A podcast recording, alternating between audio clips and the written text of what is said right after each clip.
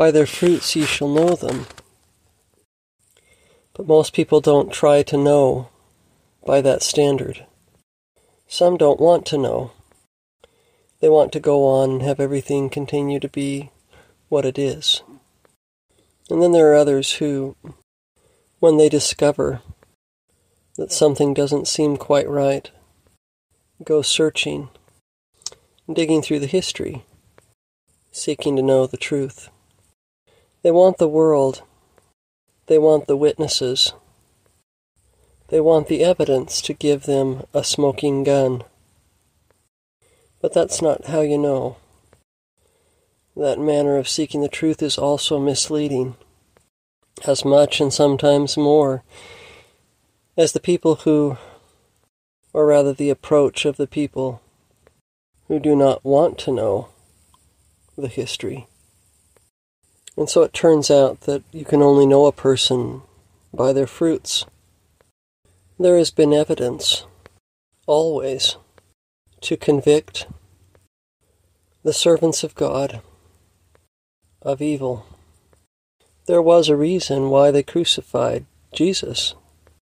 There's a reason why Socrates drank the hemlock. There's a reason why Isaiah was sawn asunder, put in a log and sawed in half, why they stoned others, etc. It seems that in every instance, when God has something to say or do through a person, that it's almost like He gives with it enough kind of convoluted contradiction and apparent, a really reason to not believe. And in every instance, it seems like these individuals are always controversial characters, and the circumstances surrounding them are always controversial. It's as if when God does a work, He gives with it. And I don't really know if it's God that does this or just the adversary, Satan, I don't know what. But it seems like there's given with it a reason to not believe. The example that comes to mind is Ezekiel out there in the street, laying down, cooking, uh, cooking his food over poop. Um, I think it says, you know, oh, Isaiah running around naked for three years or something like that. We just not naturally acknowledge these men nowadays as um, righteous men, as you know, prophets of God, contributing to the canon of our scriptures. But in their time, if someone wanted con- to convict, convict them of being either a lunatic or demented and, you know, possessed of demons and evil, um, they would have actually, they would have actually had good evidence I mean, what would it have been like in the times of Isaiah? This man running around naked for three years. I mean, it sounds like he was a nudist for a while. At the command of God, strangely. How would you have sorted that out? Well, there would have been those that would have rejected him outright because he was saying something different than what they wanted to hear. And then there would be those who would look at the evidence. they would look at his history. Well, you know, from this year to this year, he was out there running around naked. And then he did this crazy thing and that crazy thing. This evil thing and that evil thing. But there would be very few who would look at his fruits. But perhaps there was a couple. A couple who would look and say, Have you read what he's written? and they would say something to the effect of, I sense light in what he's saying.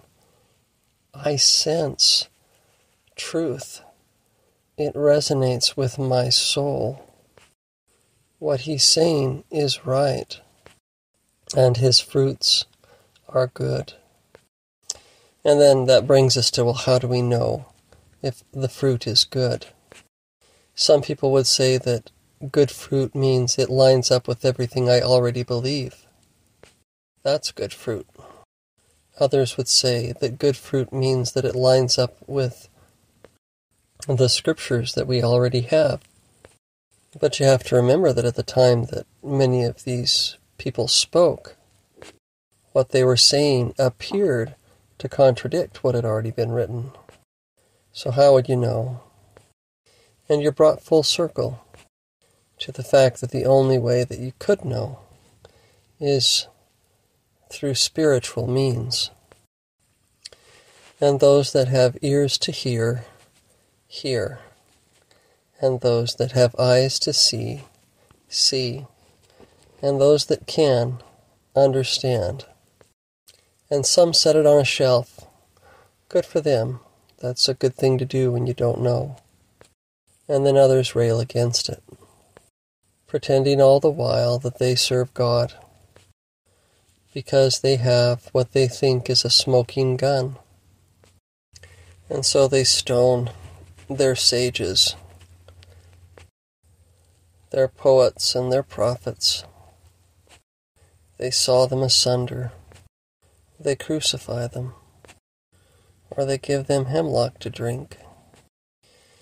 And all because the truth is not in them. So I really wonder if the answer is to turn to God, to seek to know the truth through the manifestations that come out of the unseen place. To know by that knowing that you can't explain through outward things if a thing is true, if a work is of God. And then I think, last of all, not to bundle it all together not to fall prey to the idea that all will be well in Zion. That's a beginning, anyway. I think it's a lot better than thinking that everything is right. And I think it's also better than believing you can piece together the truth by looking at what you think to be the evidence or by outward things.